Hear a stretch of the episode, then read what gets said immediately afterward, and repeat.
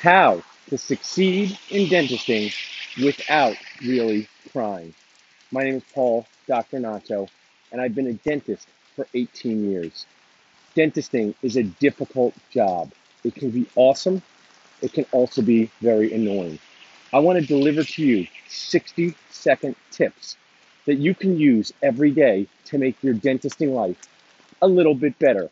The greatest part about these tips is there is no overhead involved with these tips because what I'm going to share is how you can change the words that you say each day.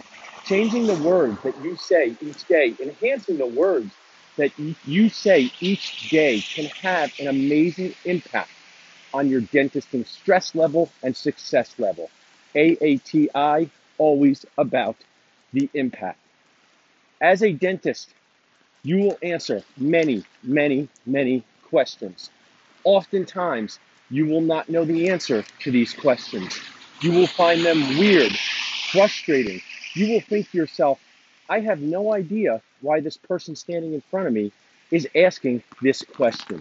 So I want to give you a system of what to say every time someone asks a question you don't know the answer to, a question you find unique. Let's go with an example. Why doesn't my insurance cover 10 veneers? Here's what you say. That's a good question. I would want to know that too.